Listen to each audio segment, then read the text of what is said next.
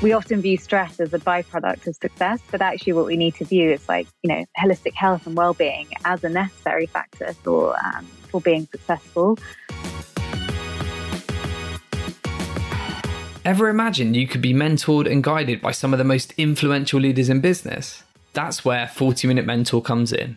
I'm passionate about making business mentorship accessible to everyone.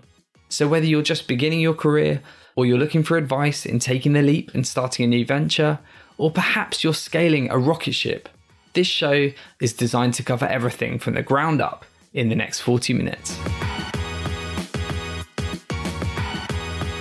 Stress and burnout are often seen as unavoidable byproducts of success, which has only been intensified by the pandemic. Having battled with burnout myself, I absolutely love talking to today's 40 minute mentor, Reeva Misra, the founder and CEO of Walking on Earth, a science based platform on a mission to alleviate workplace stress. It's a fantastic business that's backed by some amazing investors, including Octopus Ventures, Arianna Huffington, and Brent Hoberman. In today's episode, Reeva and I discuss the incredible journey Walking on Earth has been on how she pivoted the business amid a pandemic, and what every business leader can do to put their team's mindfulness and well-being at the core of their business. I absolutely love talking to Reeva and finding out more about Walking on Earth's holistic approach to health and well-being. Reeva has so many great insights for any fellow founders and leaders on how we can all take better care of ourselves and the teams around us, including the importance of connecting with nature. So, weather permitting, grab your headphones and head out on a walk while listening to the next 40 minutes with the wonderful Reeva Misra. Reeva, thank you for joining us on the 40 Minute Mentor today. It's awesome to have you here. How are you? Thank you, James, firstly, for having me. Um, it's a pleasure to be here. I'm doing very well, thanks. How are you? Yeah, all good. All the better for seeing you. And I know our listeners are going to be very excited about this conversation. But so we can get to know you a little bit better, we're going to start with a little quick fire round of questions. So all you need to do is finish these sentences. Are you ready? Yeah, let's go. Let's do it. when I was younger, I always wanted to be. I always wanted to be a vet because I loved animals and yeah, still do. Love it. As somebody that was headbutted by a goat in my early years, I was a little bit scared of animals, but uh, I know I know a lot of other people that have similar aspirations. I've got over my phobia now. My first job was Yeah, this is a bit of a funny one. My first job was actually well, nearly opening a frozen like self-serve frozen yogurt shop. I went to America when I was a kid and saw that you could like make your own frozen yogurt rather than like having one created for you. And I love just being able to put like tons of toppings and like tons of sauces on my frozen yogurt and was just obsessed with the concept. And it didn't exist in the UK. And so really went to all lengths to create like my own self-serve frozen yogurt store. I found a place in Portobello Road that was up for rent, found a franchise like from frozen yogurt store in the US, found a general manager to run the store. Yeah, had everything really like charted out. And then it got to the point where I had to actually put some money behind the whole concept and plan. And I think that's the point when you know, I was trying to get a loan from my parents and I think they were a bit like, I think, I think school is, is a bit more important at this stage in going to university. So my plans were flawed, but I guess that was my first potential job and entrepreneurial uh, career. Well, and how old were you then? I mean, I was a teenager, so maybe about, yeah, 15, 16 at that stage. That's incredible. Oh, so uh, clearly those entrepreneurial roots were there from an early age. So that's that's that's really interesting. Thank you. Next question. When starting my career, I wish I'd have known. I think I really wish I'd known to trust my intuition more. So, you know, people call these things different things your gut instinct, your sixth sense, your intuition. But it's, you know, what I really think is is that it's your subconscious telling you what to do. And that's not something that's just like a random bodily feeling. It's based on like years and years of experience. And I think, you know, we're so used to listening to our conscious mind and actually not taking that pause, taking that step back and thinking, you know, what is like my, yeah, what is my subconscious telling me? And I think that's something that I, because you know, I've started my career more like career trajectory early, I'm still quite a young entrepreneur, it's quite easy to have just a bit of like an imposter syndrome or have people who have like 20, 30 years of experience kind of telling you what to do, particularly in my previous role. And I think something that I wish I'd known was to just trust that strong sense of intuition because, you know, I feel like if you do, you can never really fail yourself and, you know, you always still be staying true to your beliefs. And that's ultimately what matters most. That's a great answer. And uh, I, as somebody that started a business at 25, I've had that imposter syndrome a lot and, and probably taken too much advice at times in, in earlier parts of my career. And now, kind of nine years in, I'm much better, I think, at just backing myself and, and, and trusting my intuition. So I think a lot of people listening will, will be in agreement with that. That's a really good one. Next question. I'm most energized at work when I I think really in a state of flow. And that state of flow can be it's when you're totally absorbed in a task and your attention, your presence, your focus is just all on that task at hand. And that could be when you're working on something, a big project on your own, but usually it's when you're surrounded by a team that are all also in that state of flow with you. And when you're all working together, trying to solve something in an unusual way. And usually there's a bit of a you know some stakes involved you're trying to create like put some creativity into thinking of something in a different way and then just the reward at the end when you all can you know see the positive effects and impact of being in that state of flow together is, is you know what i find most energizing and exhilarating Great, thank you. And finally, can you share something that we wouldn't learn from your CV, whether that's a perceived failure or a setback in your career that you've learned from? Well, I think if you look at my CV now, it probably seems like my whole education and career journey made a lot of sense. But actually, at the time, you know, I I never saw one thing as a stepping stone to the next. It was just done in a way that was always following my passion. And now it's somehow pieced together in a way that I would have never imagined. But, you know, I started studying experimental psychology and then got fascinated by the power of technology to like cause large scale change. So went into international relations and development, then started working for a health tech fund, and then I worked for you know more of a holistic health tech company. So it just I remember at the time just thinking, how is anything that I'm doing going to actually add up and you know make sense in terms of progressing my career? But what I've now realized, I think in hindsight, is actually just doing what you're passionate about is the key to success and thinking, you know, I think when you know you're, you're, you're at university, you're always told you have to go for this big job in consulting or finance to build the years of experience and build your CV. But I think this whole notion of like building your CV is a bit of a fallacy. And actually, like you can never predict where you'll be in five years or 10 years. Like we don't even know where the world will be in that time. But I think if you follow what you're passionate about, then you're really always likely to succeed and it will always benefit you in some way or the other. Great, thank you. That's a very inspiring place to start, to be honest with you. And I'm really excited about exploring your story a bit more. And I think it was kind of almost two years ago that you founded Walking on Earth, which is an awesome startup business that JBM have had the pleasure of working with this year. So I'd love to learn a bit more about your story and your journey with Walking on Earth and what the future holds. Um, so, to start off, could you tell our listeners a bit about what the business does and where the idea came from? Yeah. So, Walking on Earth is essentially the first science based platform to end the stress epidemic. And the approach that we take is that we combine ancient wisdom with modern day science. So we bring together essentially the world leading experts in this field and bring their knowledge, expertise, and skills to guide users on their journey to optimal health and happiness. And we really believe that it's this combination of, you know, of the knowledge and the access.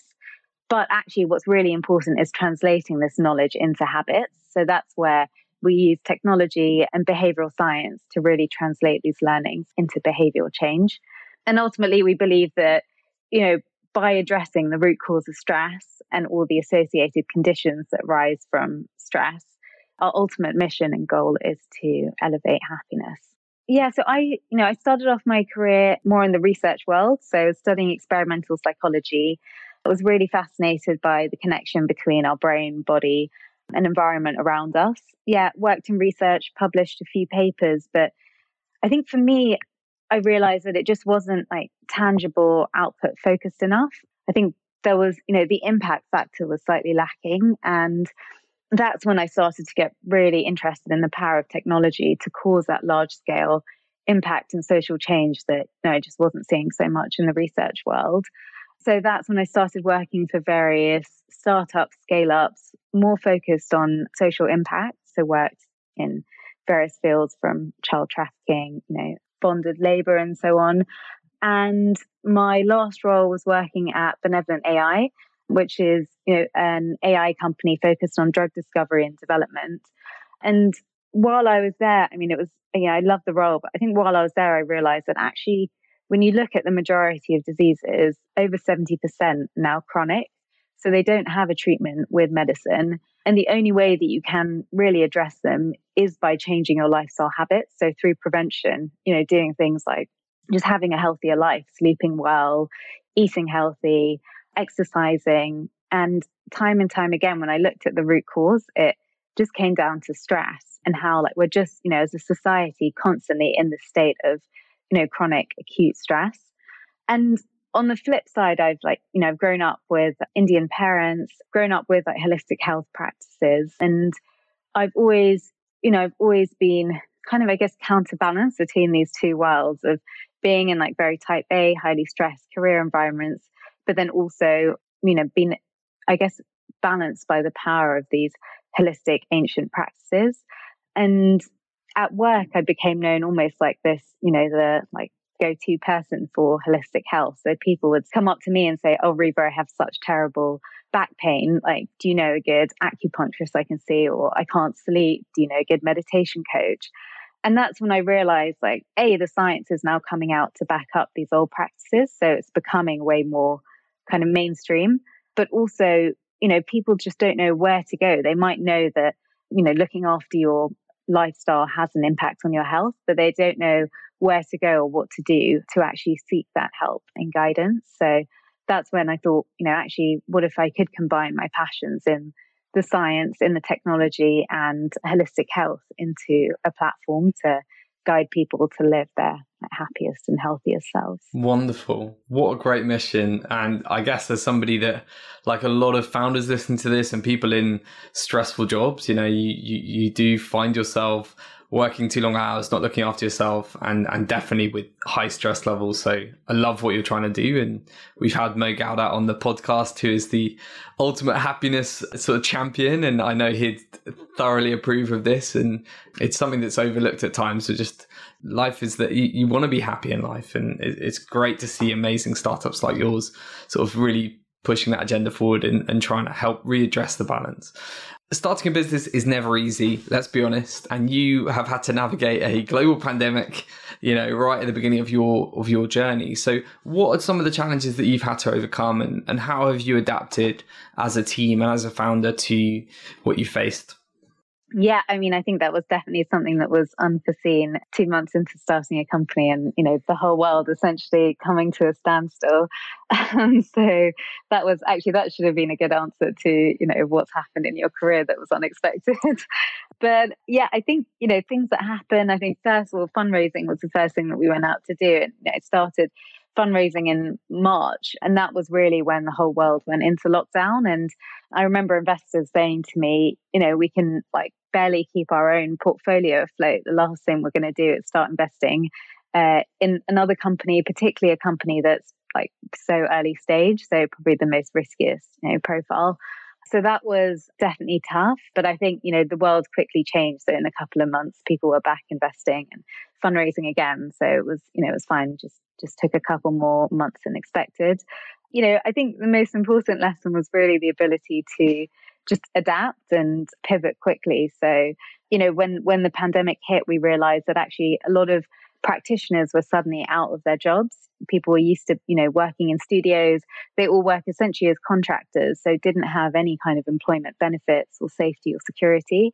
And then on the flip side, all individuals are suddenly kept in their homes, often in like small spaces uh, with not, you know, no ability to really get movement or, you know, have much mental space. So that's when we thought, what if we can really quickly just develop something to test out our idea? So we came up with a website we brought on board 20 practitioners and started offering online sessions. And, you know, at that point, now it seems totally mainstream, but at that point, no one was really offering anything online. And practitioners thought it was impossible to teach over Zoom, something that, you know, we, we've all very quickly adapted to now. No, that's great to hear. Well, good for you for adapting so fast and pivoting. I think that's that's often the first early test for an entrepreneur, isn't it? When you your back's against the wall and how is it is fight or flight, and it clearly it's it, business has thrived since then. So that's awesome.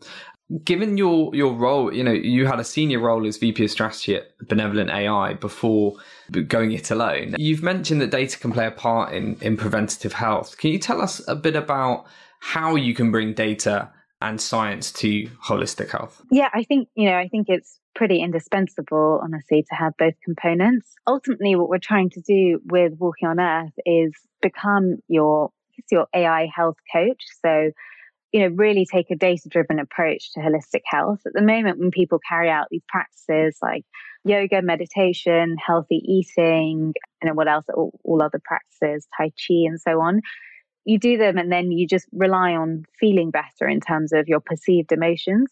But what we want to really try and do is try and quantify the impact of those activities on your mental and physical health. So actually start to measure physiological improvements in your body and see how that, you know, lowers your stress levels. And then in future, being able to see how that actually leads to um, a lower likelihood of developing chronic disease. And I think now that we have, you know, technology and science has both advanced rapidly. So we are planning to integrate things like biometric data, so wearable devices that look at um, heart rate variability, you know, sleep levels. In future, we can look at cortisol levels, various different measurements of stress and of overall well-being, um, and start that, to feed that into our app so that when we're suggesting sessions for individuals to carry out, we're actually looking at how those sessions, you know, intervention programs, you can call them, are then having an impact on your own physical and mental health.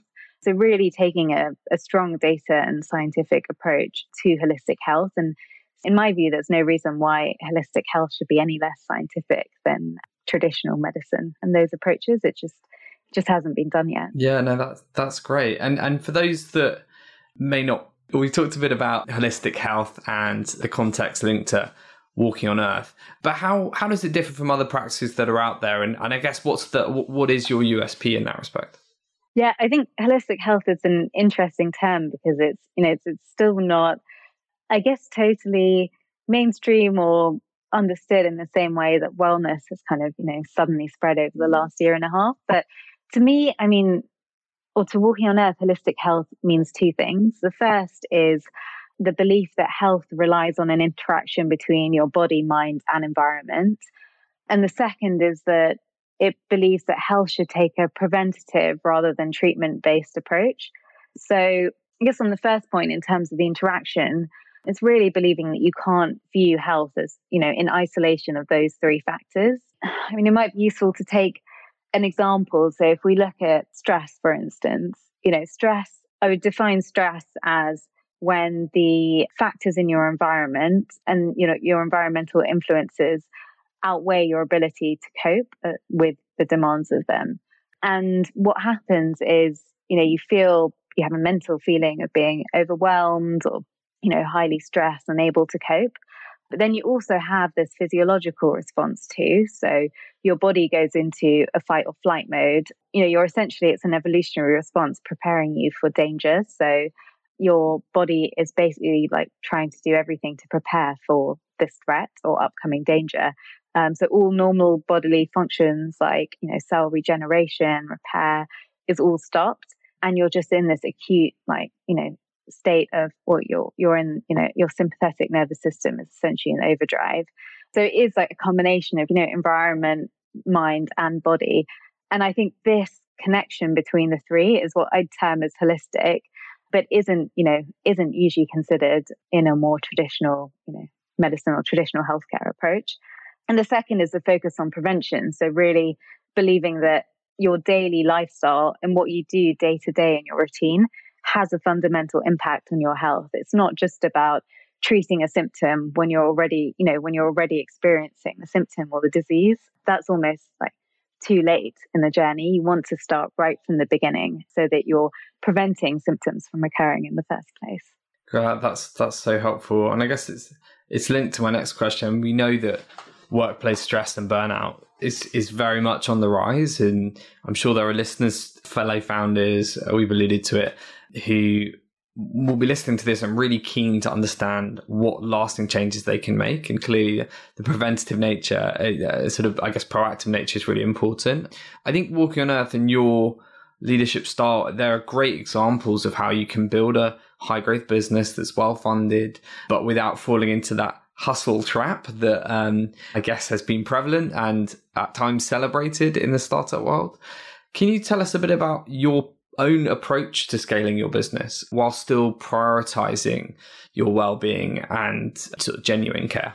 Yeah, absolutely. I mean, this is a topic that is, you know, really close to my heart. As I mentioned earlier, you know, what I found is that actually working in a very type A, high growth, high scaling culture, competitive culture, actually having my holistic health background enabled me to thrive in those environments. And I think, you know, we often view stress as a byproduct of success, but actually, what we need to view is like you know holistic health and well-being as a necessary factor for um, for being successful, and that's really something that you know I'm trying to change in terms of reversing that thinking and showing how it's possible by having Walking on Earth as as an example. So, showing it's possible to create a high growth tech company that's high performing, um, you know, scaling fast, really like, you know, really creating that kind of high growth environment, but doing so by placing our own well being at the core, by leading with compassion, kindness,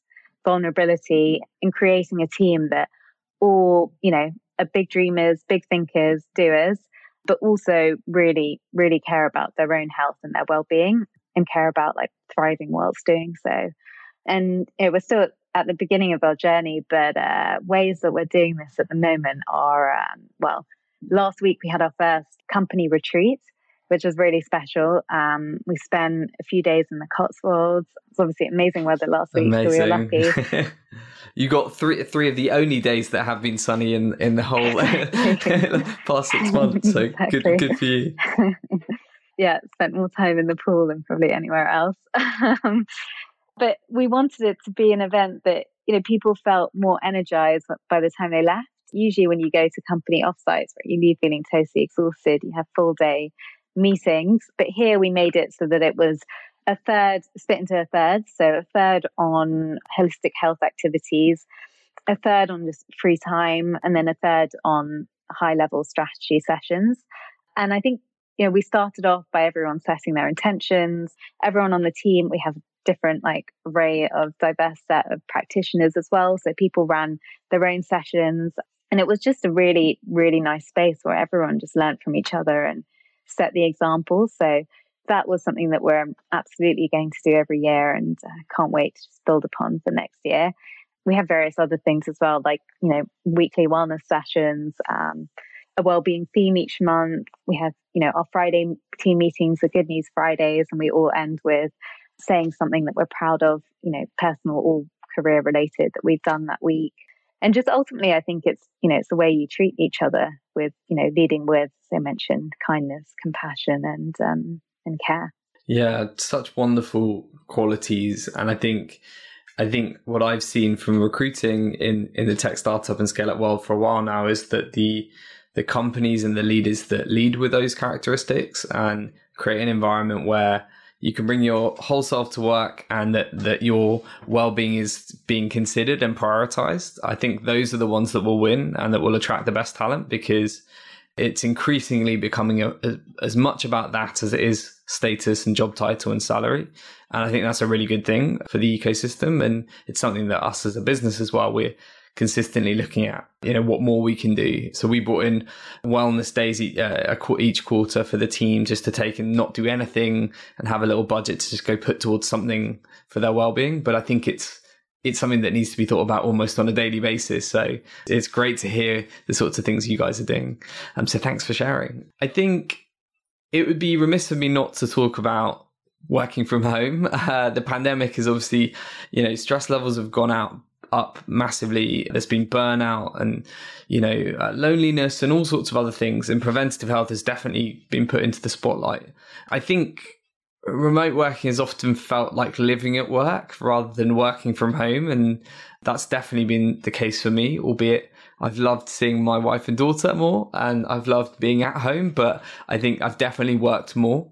So I'd be interested in learning about your own choices and decisions and, and how you've been able to prioritize your mental health, you know, over the years and, and, and particularly in this this difficult period.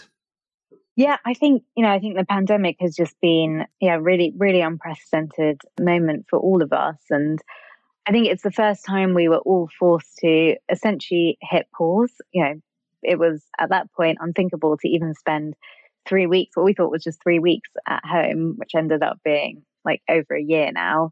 But I think it all, it allowed us all to go inwards and really think about our priorities. And I think right at the beginning of the pandemic, many of us just started to think about what truly matters and what was important. And then I think over time, as the months went by, it actually then led to, you know, people just working more and, you know, taking up commute time and all the extra time with just more work. But I do think that initial time of just, you know, really thinking when we were forced ultimately to be at home and our whole lives, like whole business norms were upended. I think that time was really valuable and in that time, I just, you know, I really just rethought all my priorities in terms of what I wanted to be spending my time doing, who I wanted to be surrounded by, how I wanted to work, you know, what values I wanted to emulate. And I think doing that initial grounding and that initial reflection was really key. And I think, you know, the power of, of reflection is something that is massively undervalued. And um, I have this set of questions that I can send you that I always reflect on in terms of, you know, a series of questions like, um, when are you happiest? When are you most inspired? What are the kind of environments that allow you to thrive? And I revisit those every few months and just do a bit of a mental check in. Um, you know, think, is this how I want to be living my life? What could I be doing better um, to improve it? And I think just, you know, doing that almost that that reset every few months just allows me to really reshift my priorities and make sure that, you know, that, that I'm not just getting caught up in in the cycle of yeah, working from home all day. Yeah, that's I think that's so important. And what advice would you have for any business leaders listening to this that are looking to support their teams more? And maybe are there some lasting changes or more effective support that they could give? Have you got any thoughts on that? Yeah, I really think like, you know, now is the time for business leaders to step up and to act boldly and put in some of the changes that have just been needed for a while. I think this is the first time where we've seen all business norms and culture like totally upended. We never, you know, we never thought it would be possible to do meetings over Zoom, not travel every month, um, not be in the office.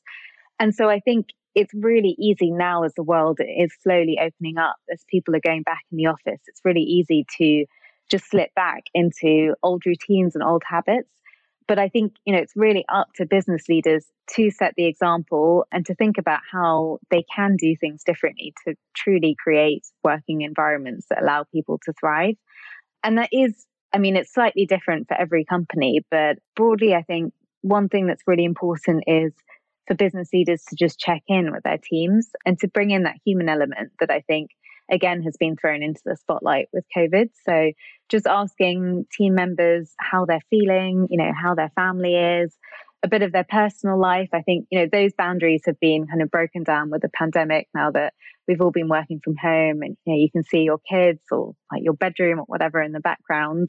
And I think keeping that close personal connection is is so important as we start going back to the office or you know whatever environment we create and also the importance of creativity. So, yeah, as I mentioned, like thinking differently, thinking outside the box, and and actually taking those lessons from the pandemic and putting them into action long term.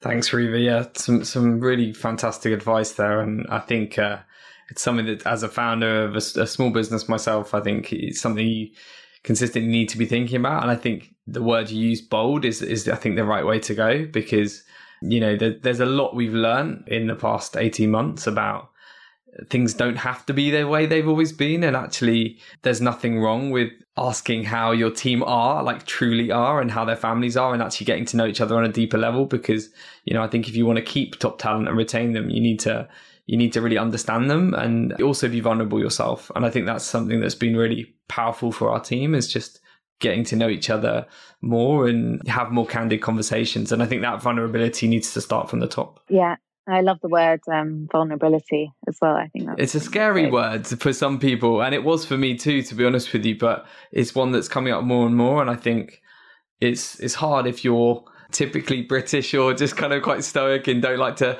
show your emotions. But I've actually seen the the massive benefits of opening up, and I would definitely encourage others to be the same.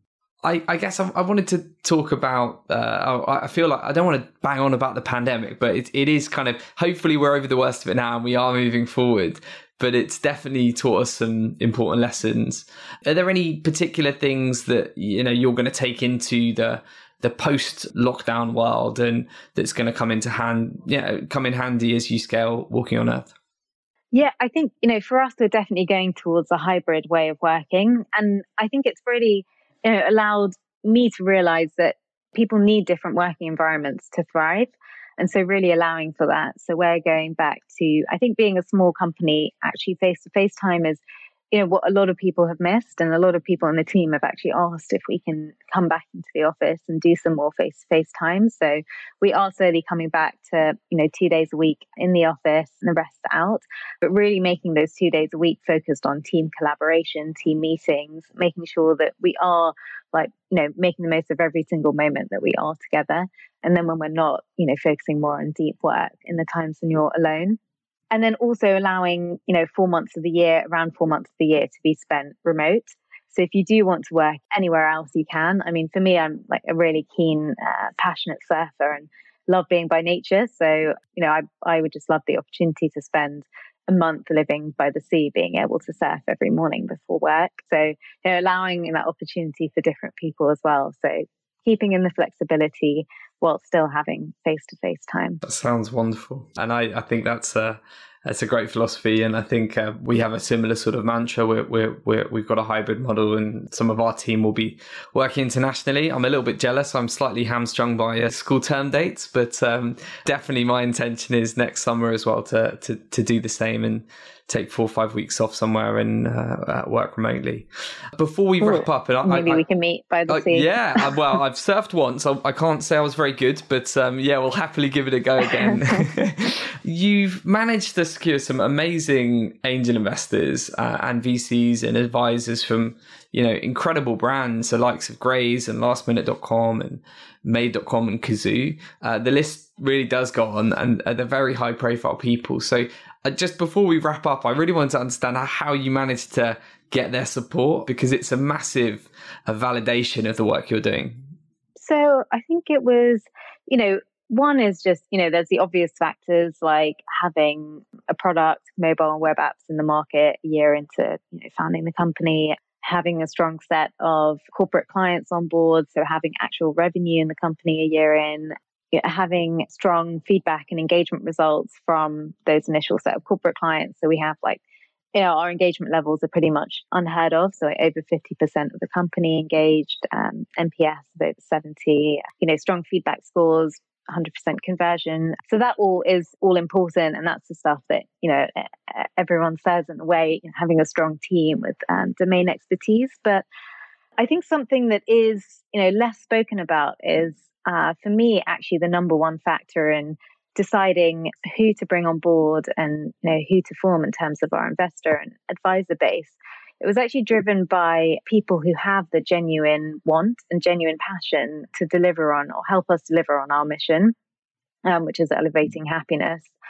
And what I found actually in speaking to a lot of these individuals who are really successful is that they all share that genuine passion and they all often have their own personal story in holistic health or in you know in, in the field and that to me was way more important than see their extensive experience because i think you know ultimately if the business succeeds and you know having investors who are going to be closely involved they just have to be aligned with the mission and with the values and so yeah finding people who were aligned um, and who resonated was um, was ultimately the number one factor Fantastic. Oh, well, congratulations on getting fantastic advisors and uh, investors on board. And uh, I'm sure they'll play an important role in the the years to come. And and and I guess that's that, that's where we we almost wrap up here is is I'd love to know what the future plans are for walking on on earth. Yeah for us now you know it's really about I guess you know I mentioned we want to build the best team that like walks this earth. So hiring and just trying to find really superstar candidates who you know who share as I mentioned the values of authenticity um, well-being and also you know being highly driven so building our team, building our client base, so starting to scale and the number of partnerships we have. And then the third part is really building out the data driven and the science section of our platform. So starting to really measure the effectiveness of our programs on physical and mental indicators of health and starting to really work on, you know, publishing and, and building a scientific body of evidence um, to our approach. Well, we wish you all the very best with that. And and as you know already, JBM is here very much to support and, and looking forward to being on that journey with you in, in some way, shape, or form. We're sadly at the end, Reeva, um, and I've really enjoyed our conversation. Um, the way we always wrap up is with three quick questions. So, first one is Do you have a mentor? And if there was one person you could be mentored by, who would that be? Yeah, I do. I mean, I can just mention one mentor. I think, you know, mentors have been like absolutely invaluable in my journey and uh, have just, you know, could not recommend or highlight the importance of having a strong set of mentors more. I think a few that I would name are, well, Arianna Huffington has just been a close and amazing mentor to me. And she was one who actually encouraged me uh, to start my own business. And yeah, I think just always being inspired by uh, her way of you know, her, her way of leading and, you know, leading by example. Joanna Shields, who was the CEO, who is the CEO of Benevolent AI, um, and just always really supported me. And she was the one who, you know, when I told her I was leaving to start my company, just really told me about the importance of just being guided by intuition. So, uh, yeah, still very close. And then Annabelle, who's the chief commercial officer at Made, who's again, you know, been coaching me and just being a really close mentor and Brent as well, Brent Hoberman, mm. who's just always trusted me and you know been a huge, huge support along the way. So yeah, those are a few names, but there are many, many more as well who've been uh, invaluable along the journey. And then you had a question of if I had to choose one mentor, who else would it be? I think it would have to be. I mean, it's not a very plausible one, but it would have to be Thich Nhat Hanh, who is the inspiration behind the name Walking on Earth and he's um, a 94 year old Zen Buddhist monk, um, peace activist, you know, writer. And so he says that, you know, we often view walking on water or walking on air as a miracle. But to him, the true miracle is walking on earth and how every day we're engaged in this miracle that, you know, we don't even realize, like, you know, the, the grass, the green grass around us, the blue sky, the clouds. And I think that really inspired the name because I believe that you know, ultimately, if we can be more conscious and aware um, of our own actions and of the impact of our actions on the world around us, we'll we'll go towards being a happier place. So the ability to actually be mentored by him would be incredible. That's a great answer, and I, I, and I think sometimes we all need to just take a step outside and just appreciate how lucky we are, really. And and I think life gets in the way of sometimes just just kind of being present and enjoying this incredible world that we live in. Thank you, Reeva. That's awesome. Um, and and I, I know you're very much at the start of this journey, but how do you want to be remembered at the end of your career? What's going to be most important to you? That's a that's a really good question. I guess you know ultimately I'd love to be remembered for like, shifting human consciousness. Small a small aim, but um, I think you know, I really go big. That, yeah, go big. I like that. yeah, yeah. I really think you know that the answer to a lot of society's problems and you know, to creating a better world free from suffering, disease, you know, stress, all comes from within. And I think know, in general, we just become so disconnected from society that if we can develop you know a greater consciousness of ourselves of you know the impact of every action we take i think that greater or heightened awareness human awareness will just you know go such a long way to creating a better world definitely thank you Reeva. and final question before we finish up for any listeners that are thinking about starting their own business what final piece of advice would you leave them with i think yeah, my just, you know, guiding kind of principle and advice is to just always lead with authenticity. I think that, you know, if you act with authenticity and integ- integrity, um, find, you know, what you truly believe in and live by that, you know, single mindedly almost, you know, you'll never really fail, you know, yourself and you'll always succeed. I think even if you don't succeed in the traditional sense, you'll always succeed in in yourself. And I think, yeah, I think, you know, that often comes with challenging the status quo, challenging society, traditional norms, but is just to me the most important factor to live by. Fantastic. Reeva, thank you so much for being our 40 minute mentor today. It's been such a pleasure to have you on the podcast and yeah, wish you all the very best for the months and years ahead. I think what you're doing is is incredible and really needed at this time. So uh, yeah, I'm sure all of our listeners will agree with that and be checking you out. And um, yeah, really hope we can catch up again soon. Yeah, thank you, James. I really enjoyed it. So it's lovely speaking to you and love what you're doing as well. Thank you so much. Appreciate it. Take care. All the best. I really hope that you enjoyed that episode of the 40 Minute Mentor. And if you did, please leave us a review and tell your friends so we can continue to bring you awesome interviews from inspiring entrepreneurs and business leaders. Please also feel free to reach out at info at jbmc.co.uk. Thanks again for all your support.